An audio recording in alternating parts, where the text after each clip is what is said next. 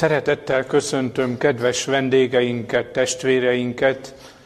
A mai alkalmunknak a címe lelki növekedésünk legfontosabb feltétele. Egy ismert ige szakasz alapján szeretnék ezekről gondolkodni közösen veletek, és ez az ige János Evangélium a 15. fejezetében található, el is olvasom a 15. fejezetből az elsőtől az ötödik versig tartó szakaszt, majd pedig a nyolcadik verset. Én vagyok az igazi szőlőtő, és az én atyám a szőlőműves. Minden szőlőveszőt, amely én bennem gyümölcsöt nem terem, lemetsz. Mindazt pedig, amely gyümölcsöt terem, megtisztítja, hogy több gyümölcsöt teremjen. Ti már tiszták vagytok ama beszéd által, amelyet szóltam néktek. Maradjatok én bennem, és én is ti bennetek. Miképpen a szőlővesző nem teremhet gyümölcsöt magától, hanem ha a szőlőtőkén marad. Akképpen ti sem, hanem ha én bennem maradtok. Én vagyok a szőlőtő, ti a szőlőveszők. Aki én bennem marad, én pedig ő benne, az terem sok gyümölcsöt. Mert nálam nélkül semmit sem cselekedhettek. Abban dicsőítetik meg az én atyám, hogy sok gyümölcsöt teremjetek, és legyetek nékem tanítványaim. Kedves hallgatók, ez a jól ismert ige szakasz eh, bemutatja nekünk azt az utat, amelyet végig kell járnunk ahhoz, hogy az életünkben igazi lelki növekedés eh, valósulhasson meg. A hívő életben a legfontosabb, az egyik legfontosabb dolog, hogy azok a gyümölcsök megteremjenek, amelyekről Pálapostól is ír a Galata levélben, a Galata levél 5. fejezet 22. versében, amikor felsorolja ezeket a gyümölcsöket.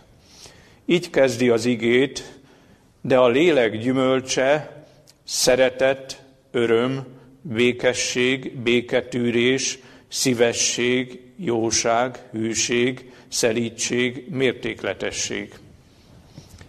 Ezek azok a gyümölcsök, amelyekről ma gondolkodni szeretnénk, és ezek azok a gyümölcsök, amelyet Isten szeretne, hogy a mi életünkben is bőségesen teremnének. Ezáltal a példa által, amit itt Jézus elmondott a szőlő vesszőről és a szőlő tőkéről, ezáltal láthatjuk meg és ismerhetjük meg, hogy mi a legfontosabb feltétele annak, hogy ezek a gyümölcsök valóban megteremjenek a mi életünkben.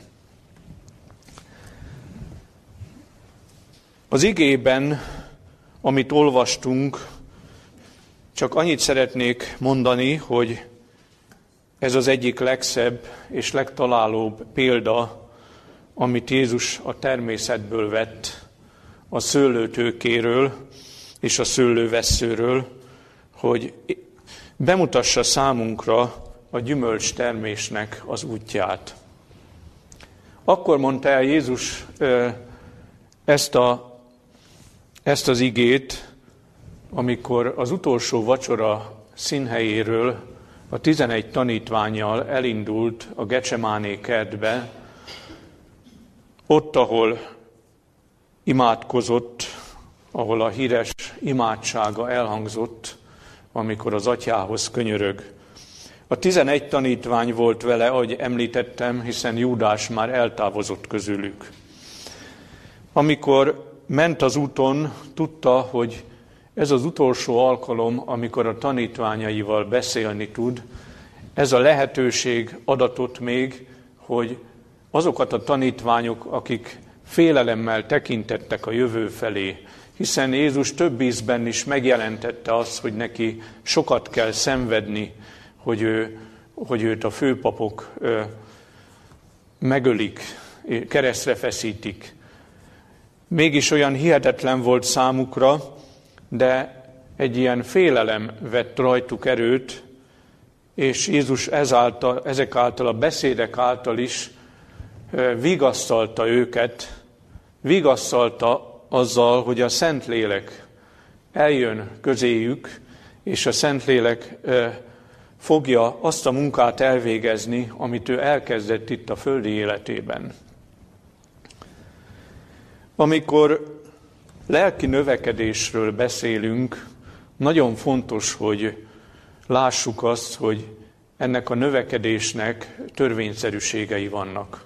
Hogyha ezeket a törvényszerűségeket nem vesszük figyelembe, akkor nem következik be a növekedés az életünkbe. Amikor egy ember elindul az Isten megismerésének az útján, amikor a Szentlélek munkálkodik érte és eljut az újjászületésig, majd megkeresztelkedik, szövetséget köt az Istennel, ennek az útnak a folytatásaképpen mindenképpen fontos, hogy a lelki életében növekedjen. A Biblia azt mondja, hogy nincsen olyan, hogy valaki stagnál az életében. Vagy növekszik felfele, vagy pedig visszaesik. Isten azt akarja, hogy a mi életünk, a mi hitéletünk növekvő élet legyen, amely termi azokat a gyümölcsöket, amiket elolvastam a Galata levélben. Itt nem tértem ki rá, hogy az sem véletlen, hogy ez az igevers így kezdődik, hogy a lélek gyümölcse, nagybetűvel. Tehát a Szent Lélek által teremnek meg ezek a gyümölcsök. Nem azt írta az apostol, hogy az igaz ember cselekedetei vagy jelleme, hanem a lélek gyümölcse. És tudjuk bibliai példákon keresztül, hogy emberek, akik nagyon jól indultak, és az Istenhez nagyon közel voltak, milyen, milyen messze tudtak el, elkerülni az Istentől, milyen visszaesés következett az életükbe, de láthatjuk azt is, hogy a Szentlélek nem tudta ezeket a gyümölcsöket megérlelni, illetve ha megvoltak, akkor megtartani az életükben. Tehát addig vannak gyümölcsök, jó gyümölcsök az életünkben, amíg a Szentlélek bennünk lakozik, amikor neki távoznia kell, vagy amikor megszomorodik a Szentlélek, akkor, akkor ezek a gyümölcsök is eltűnnek a mi életünkből. Kedves gyülekezet, amikor a keresztényi életünket szemléljük, sokszor ö, megtéveszt bennünket az, hogyha a mi hitvallásunk, a mi egyházhoz tartozásunk, a mi vallásos cselekedeteink, amelyeket folytatunk, úgy gondoljuk, hogy elégséges az Isten előtt. Éppen a lényeg hiányzik. Ezek a külső cselekedetek olyanok, hogy a Szentlélek nélkül, az Isten segítsége nélkül is, pusztán emberi erővel is megvalósíthatók. De Isten tudja azt, hogy mi lakozik az ember szívében, és tudja azt is, hogy, hogy mindez nem elégséges, hanem szükséges, hogy egy állandó, közvetlen kapcsolat legyen az ember és Isten között. Ezért is mondja az ige itt ebben a felolvasott szakaszban, hogy maradjatok én bennem, és én is ti bennetek. Egy kicsit ezen kellene gondolkodnunk, hogy mit is jelent ez a, ez a kapcsolat Krisztus és közöttünk. Mit jelent ez a kapcsolat, amelyet fent kell tartanunk, hiszen a tanítványoknak is úgy szólt Jézus ezen az úton, hogy amikor ő eltávozik közülük, akkor tulajdonképpen egyetlen egy út marad, hogyha ők a Szentlélek által, ők hitáltal megtartják ezt a szoros kapcsolatot Krisztussal. Szeretném elolvasni újból ennek a fejezetnek az első ö, verseit, ahol azt olvastuk, én vagyok az igazi szőlőtő, az én atyám a szőlőműves. Ebben a példában találkozunk a szőlővel, találkozunk a szőlőtővel, amely Jézust jelképezi, és ugye találkozunk a szőlő vesszővel is, amely a tőkéből nő ki, amely a tőkébe van beoltva. A szőlőműves az atya, aki elvégzi a szőlővel azokat a szükséges munkálatokat, hogy ez a szőlő megfelelően tudjon teremni. Mit olvastunk itt az igében, a második versben? Azt olvastuk, minden szőlőveszőt, amely én bennem gyümölcsöt nem terem, lemetsz. Mindazt pedig, amely gyümölcsöt terem, megtisztítja, hogy több gyümölcsöt teremjen. A szőlő egy olyan növény, amely nagyon sok gondozást igényel. Nem egy olyan növény, amelyet elültetnek és hagyják, magától növekszik és, és terem, anélkül, hogy ö, fáradoznának vele. A szőlő egy munkaigényes növény, és ahogy itt az atyád bemutatja, hogy ő a szőlőműves, ő el is végzi ezt a munkát, hogy gazdag termést hozzon a szőlő. Amikor itt olvastuk az igében, hogy mit is tesz az atya, lemetszi azokat a veszőket, amelyek meddők, amelyek nem termőágak, és ezek az ágak, amikor lekerülnek a tőről, ezek megszáradnak, összegyűjtik és elégetik őket. De amire érdemes figyelnünk, az a második része a versnek, amikor arról beszél, hogy az atya nem csak ezt a lemetszést végzi, hanem azokért is fáradozik, azokért is munkálkodik, akik gyümölcsöt teremnek, mégpedig annak a célnak az érdekébe, hogy minél több gyümölcsöt teremjen az életük. Ehhez szükséges, hogy a, az atya megtisztítsa ezeket a vesszőket, hogy még több gyümölcsöt teremjenek. Miért olyan fontos és szükséges ez? Ha el tudjuk képzelni, hogy egy szőlő, amely elkezd növekedni, és mielőtt ö, ö, lemetszenék, vagy megmetszenék a vesszőket, ez elkezd mindenfele futni. Ez a ha, ha nincs megfelelő támaszték és nincs hozzá kötözve, akkor ez a vesző nem fölfele fog haladni, hanem, hanem oldalt és lefele a földre. És mi, mi történik ezekkel a veszőkkel, hogyha nem gondozzák? A földön különböző ö, dolgokat keres ez a vesző, és megkapaszkodik bennük. Mit kell a, a szőlőművesnek végezni? Megtisztítani ezeket a veszőket, elszakítani ezeket a kacsokat, amivel kapaszkodik a földön, hogy szabaddá váljon az út, hogy fölfelé tudjon növekedni, és valóban gazdag gyümölcstermést hozzon.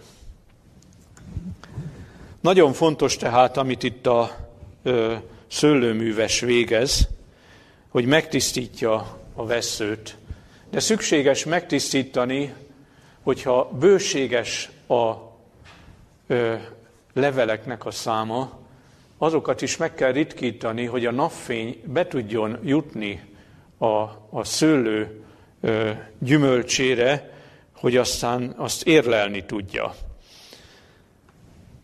Azt olvastuk itt az igében, hogy mindezt elvégzi a szőlőműves, és Jézus azt mondja a tanítványainak, hogy ti már tiszták vagytok a ma beszédek által, amelyeket szóltam néktek. Vajon miért mondhatta Jézus, hogy tiszták vagytok a tizenegy tanítványról. Természetesen már ugye Júdás nem volt közöttük. Ő volt az, aki, aki már leszakadt a tőről, és ő az, aki az elszáradás felé, a pusztulás felé haladt. Miért mondta a tizenegy tanítványnak, hogy ti már tiszták vagytok? Mert hallották az ő beszédét, befogadták az ő igéjét. Gondoljunk csak az utolsó vacsorára, amikor Jézus megmosta az ő lábaikat, amikor elvégezte a szolgai munkát, és mélyen megszégyenültek, hogy a mester mossa meg az ő lábukat. A mester végzi el a, a szolgai munkát, és nem pedig ők, akiknek szükséget lett volna, hogy megtegyék. Jézus nagyon sokat tanította a tanítványait. Ezek a tanítványok nem voltak hibá, hibáktól mentesek. A Bibliából tudjuk, hogy különböző negatív tulajdonságai voltak, és ezektől szerette volna megtisztítani az Úr, és mindazzal, amit cselekedett, mindaz, ahogy tanította őket, ahogy vezette őket, ahogy hallhatták az ő szavát, valóban eljuthattak egy olyan állapotba, ami a lelki növekedésnek mondhatjuk az első lépcsőfokai lehettek. De hangsúlyozom, hogy csak az elsők.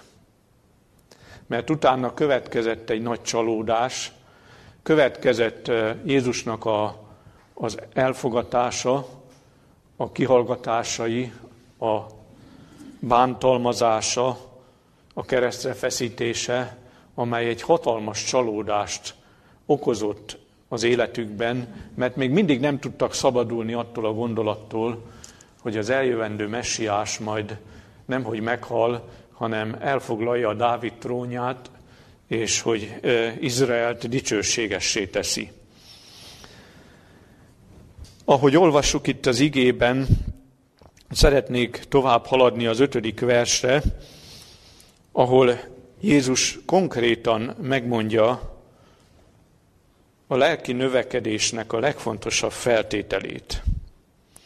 Maradjatok én bennem, és én is ti bennetek. Miképpen a szőlővessző nem teremhet gyümölcsöt magától, hanem ha a szőlőtőkén marad. Akképpen ti sem, hanem ha én bennem maradtok. Tehát Jézus világosan megmondta nekik, hogy, hogy mi az út. Azt mondja, maradjatok én bennem. A hívő élet akkor lesz fejlődő élet, hogyha az életünk szoros kapcsolatba, közösségben lesz, az, lesz Krisztussal, és hogy ez a közösség a Szentlélek által gyümölcsöket is terem az életünkben. Azt mondja Jézus itt a, az igében, hogy a szőlővessző sem teremhet gyümölcsöt magától, hanem ha a szőlőtőkén marad. És itt erre tenném a hangsúlyt, hogy, hogy rajta maradni a szőlőtőkén. De nehéz hasonlatot találni arra, hogy, hogy sokszor milyen az életünk. Ha egy vesző a tőkén marad, az azt jelenti, hogy beoltották a, a tőkébe, és ott összefor a szőlővesző a tőkével, és mi történik? A rost a rossal, rosttal találkozik, az ér az érrel, és akkor egy akadálytalan út lesz a gyökértől egészen a vesző legvégéig, hogy a tápanyag, a nedvkeringés eljusson a veszőbe.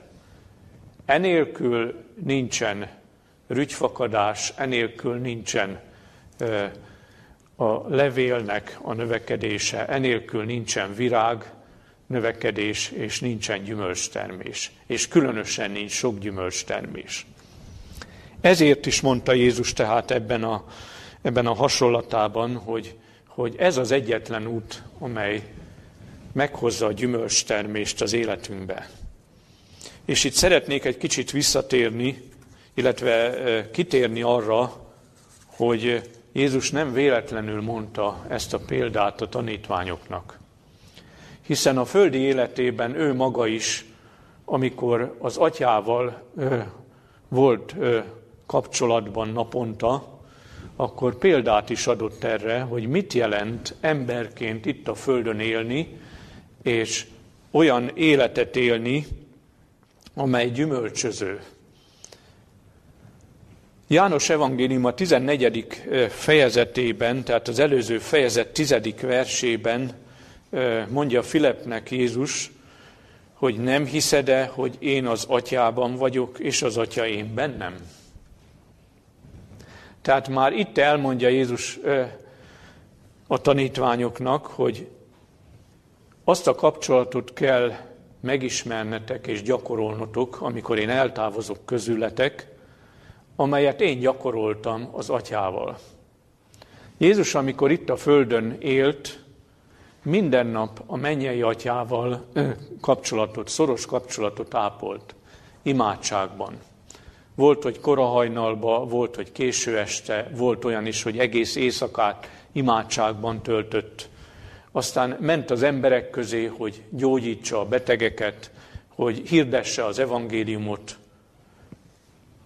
Mi adott neki erőt, mint embernek, mint ember fiának? Nem az isteni természete, hanem a mennyei atya. Ő, amikor lejött a mennyből ide a földre, hozzánk hasonló emberi természetben, akkor ő letette az isteni hatalmát. Amit cselekedett, azt az atya hatalmával tette. És ennek, ennek a gyökere ott van, hogy ő állandó közösségben volt az atyával, nem csak időnkéntivel amikor a mi életünkben azt látjuk, hogy ilyen hullámvölgyek vannak, hogy hol fönt vagyunk, hol lent, hol, hol elbukunk, hol, hol teljesíteni tudjuk az Isten akaratát. Ez sokszor abból adódik, hogy ez a kapcsolat nem állandó és nem tartós Krisztussal. Hogy a szőlővesző nincsen folyamatosan rajta tőkén, nem történik a nervkeringés, és ezért nem lehet, hogy növekedjünk és gyümölcsöt teremjünk. Amikor Jézus erről szólt, hogy maradjatok én bennem, és én ti bennetek, akkor azt is végig kell gondolni, hogy tulajdonképpen hogyan is maradhatunk Krisztusban. Mi a feltétele annak, hogy ez a szoros közösség ne csak egy időnkénti, ne csak egy, egy olyan legyen, mint ha kibekapcsolnának valamit, hol bekapcsolnak, aztán kikapcsolják, aztán megint bekapcsolják, megint kikapcsolják, hanem egy, egy, egy olyan kapcsolat legyen, ami folyamatos, ami állandó, ami biztosítja ennek a nervkeringésnek az útját, és amely hozza magával a növekedést és a gyümölcstermést. Szeretnék itt néhány igét olvasni, szintén János Apostoltól, mégpedig az első leveléből, és talán keressük is meg ezeket az igéket. Tehát János Apostol első leveléből, a második fejezet ötödik és hatodik versét szeretném olvasni. Aki pedig megtartja az én beszédemet, abban valósággal teljessé lett az Isten szeretete. Erről tudjuk meg, hogy ő benne vagyunk. Aki azt mondja, hogy ő benne marad, annak úgy kell járnia, amint ő járt. Tehát mit ír itt János apostol? Hogy aki megtartja az ő beszédét, abban valósággal teljessé lesz az Isten szeretete. Erről tudjuk meg, hogy ő benne vagyunk. Tehát ugye azt a kérdést tettem föl, hogy milyen feltétele van, hogy Krisztusban legyünk, hogy Krisztusban maradjunk. Itt ebben az igében ezt találtuk, hogy megtartani a Krisztus beszédét.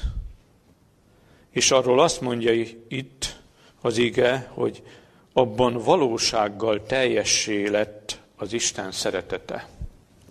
Tehát az Isten beszédének a megtartása, az Isten parancsolatainak a betöltése azt jelenti, hogy az Isten szeretete teljessé lesz bennünk.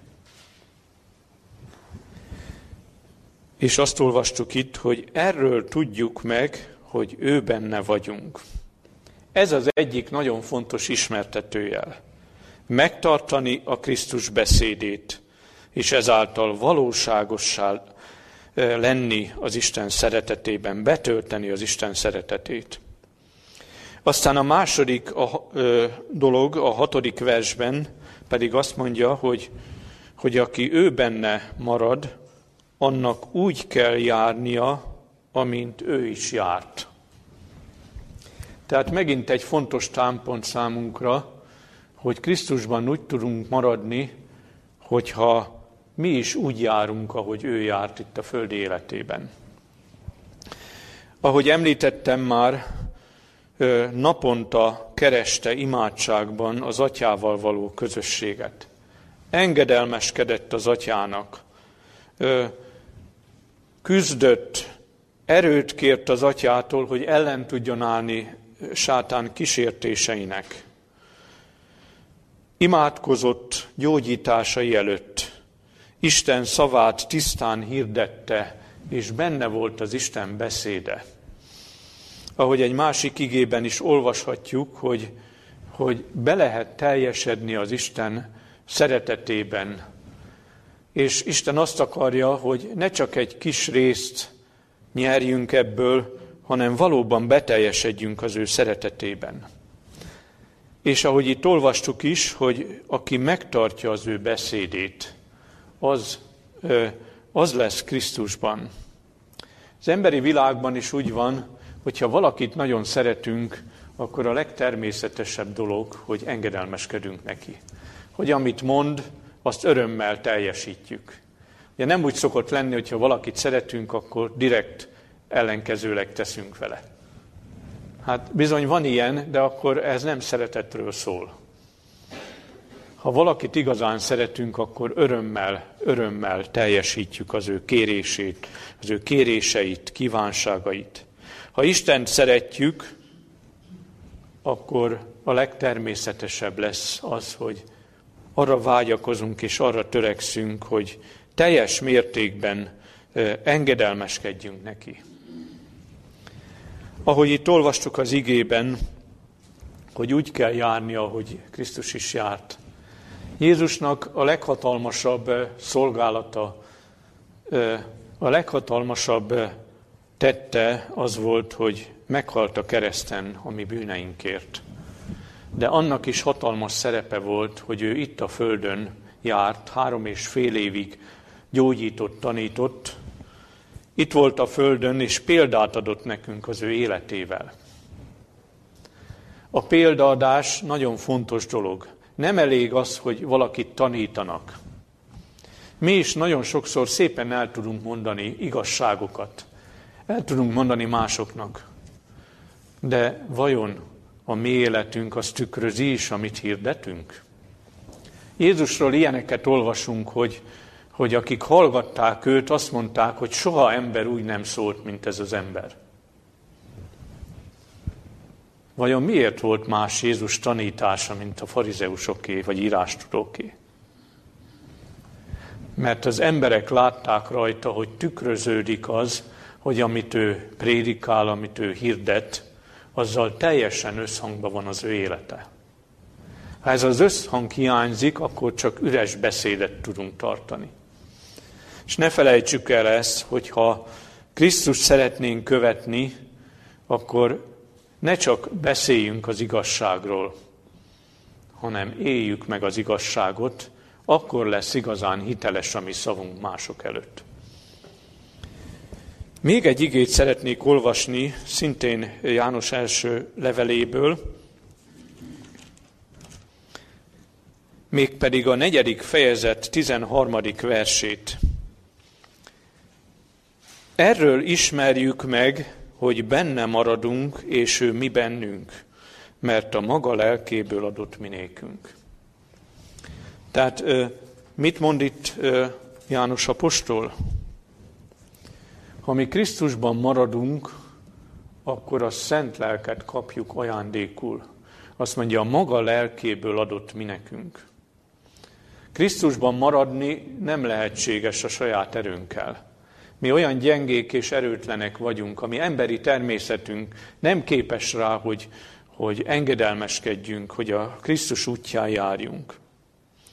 De azt mondja itt az ige, hogyha Krisztusban maradunk, akkor az ő szent lelkét ajándékul adja nekünk. Akkor a Szentlélek fog vezetni bennünket, a Szentlélek fog munkálkodni értünk. Hiszen akár a megtérés vagy az újjászületés tapasztalatában is a Szentléleknek van a legfontosabb szerepe. Ő az, aki átformálja a mi lelkünket. Ő az, aki olyan jellemtulajdonságokat tud adni számunkra, amelyek Krisztuséhoz hasonlóak. Azt olvastuk az igében, maradjatok én bennem, és én ti bennetek. Akkor teremhetünk gyümölcsöt, hogyha Krisztusban maradunk. De szeretnék visszatérni itt az alapigénkre, mert azt olvasom itt a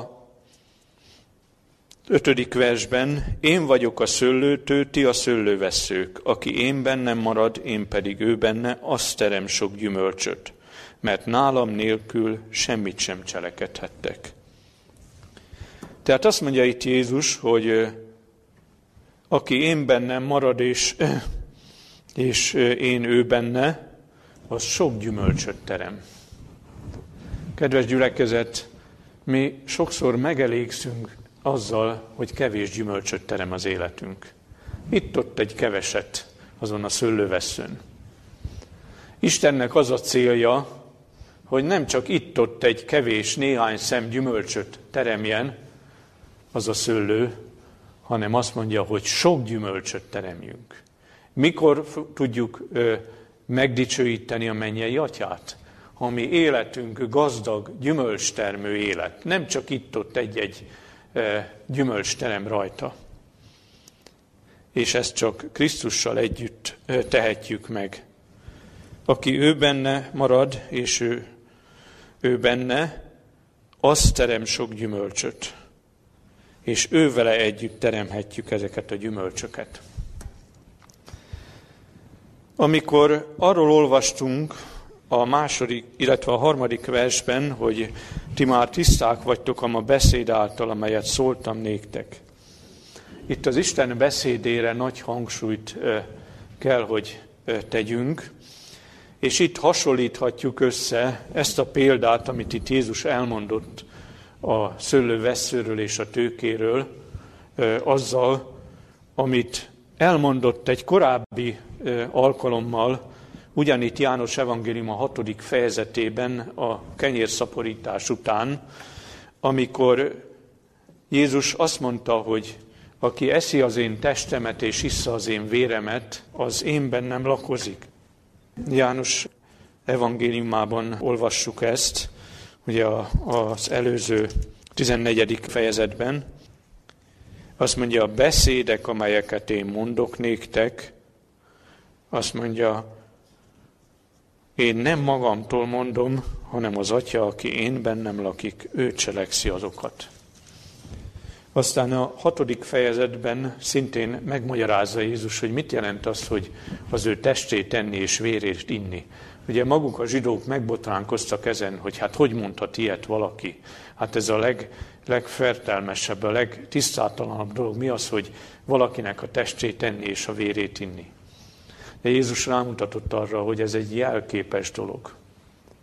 És azt mondta itt a hatodik fejezet 63. versében, hogy a beszédek, amelyeket én mondok néktek, az lélek és élet. Tehát tulajdonképpen, amiről ott beszélt Jézus, hogy táplálkozzanak ővele, az nem más, mint, mint az ő igéjével való táplálkozás. Nem szó szerint enni az ő testét és inni az ő vérét, hanem táplálkozni az ő beszédével, És ahogy, ahogy a fizikai életben is táplálkozunk, hogy erőnk legyen, hogy magunkhoz kell venni a táplálékot, ugye nem felejtünk el enni. Nincsen olyan, hogy most egy hétig nem eszünk, és jaj, eszembe jut hétvégén, hogy hát nem is ettem még, és hát le vagyok gyengülve. Minden nap eszünk bizony, nem is egyszer. Vajon lelkileg táplálkozunk-e az Isten igéjéből naponta? Most egy rossz példát mondok. Egy nagyon elfoglalt ember, aki hívő ember, nagyon sokat dolgozik a hét folyamán. Nincs ideje az Istennel, nincs ideje foglalkozni az Isten igéjével, és amikor már közeledik a hétvége, akkor már a lelkismerte megszólal, hogy hát elő kellett volna venni az igét, tanulmányozni kellett volna az igét, többet kellett volna imádkozni, nem csak rohan, rohanva. Mi ne tegyük azt, amit a fizikai életünkben sem teszünk.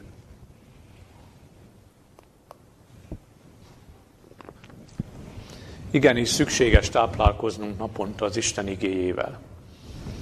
Mégpedig olyan időben, amikor a zsengét tudjuk adni az Istennek. Mit jelent ez, hogy a zsengét adni? Ugye van a maradék és a zsenge között nagy különbség. A zsenge a legelső, egy termésnek a legjava. A maradék az pedig az utolsó. Az utolsó rész. Amikor én az életemnek a friss erejét elköltöm a munkámra, és este már csak akkor imádkozom, amikor már olyan fáradt vagyok, hogy, hogy szinte nem tudok figyelni az imádságra, vagy rosszabb esetben még el is alszik valaki az imádság közben. Vajon az Istennek a zsengét adom ilyenkor, vagy pedig a maradékot? Jézus mivel kezdte a napot? Azt olvassuk az igében, kora hajnalban, még szürkületkor kiment a puszta, puszta helyre, kiment a természetben, és ott imádkozott. Aztán máskor késő este imádkozott. Neki nem az volt az első, hogy hát nekem kell megfelelő pihenés ahhoz, hogy tudjak foglalkozni az emberekkel. Nekem annyi munkám van, hogy itt nem lehet azt csinálni, hogy én, én, én nem pihenek eleget. Jézus példát adott nekünk, hogy a legjavát adta az ő, az ő életének, a legjavát adta az ő idejének, és az Úr tőlünk is ezt várja, hogy ne a maradékot adjuk, hanem a, a legjavát.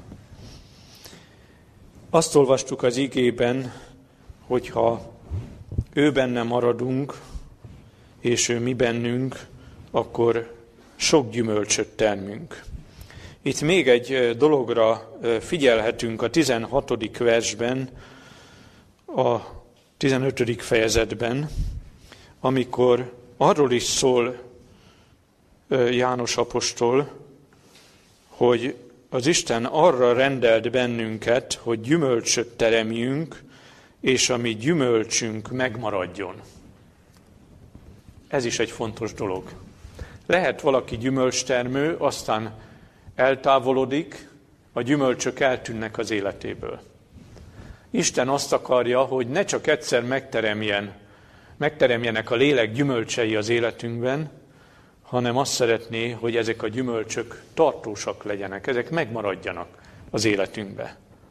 Akkor dicsőítjük meg Istent, hogyha ha a mi gyümölcsünk megmarad, akkor ö, dicsőítjük Istent, akkor, akkor leszünk igazán az ő követői, az ő gyermekei.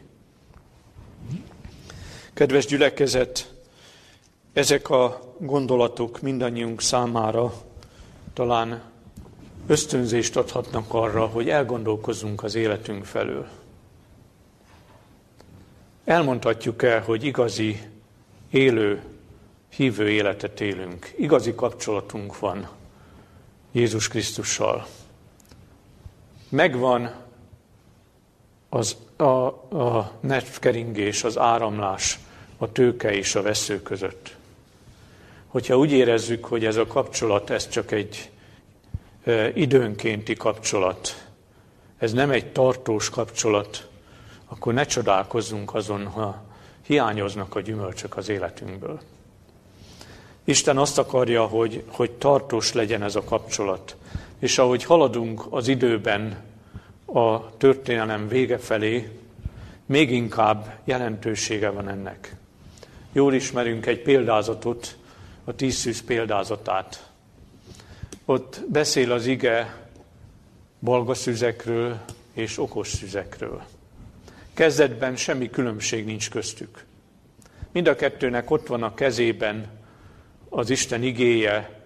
Mind a kettő, mind a két csoport kimegy a vőlegény érkezésekor. Mi a különbség a kettő között, illetve mikor mutatkozik meg a különbség? Akkor, amikor elindulnak, hogy kimenjenek, még nincs különbség. Akkor, amikor ott van a kezükben a Szentírás, még nincs különbség.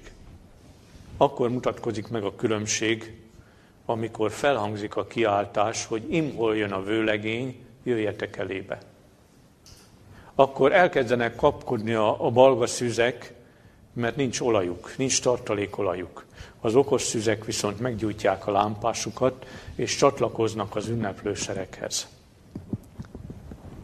Nagyon veszélyes dolog az, ha mi megmaradunk azon a szinten, hogy külsőleg megtesszük azokat a vallásos cselekedeteket, amit tanultunk. Ha a mi kapcsolatunk nem élő Krisztussal, akkor ugyanúgy veszélybe vagyunk, mint ezek a balgaszüzek, és mindent elveszíthetünk. Isten segítsen nekünk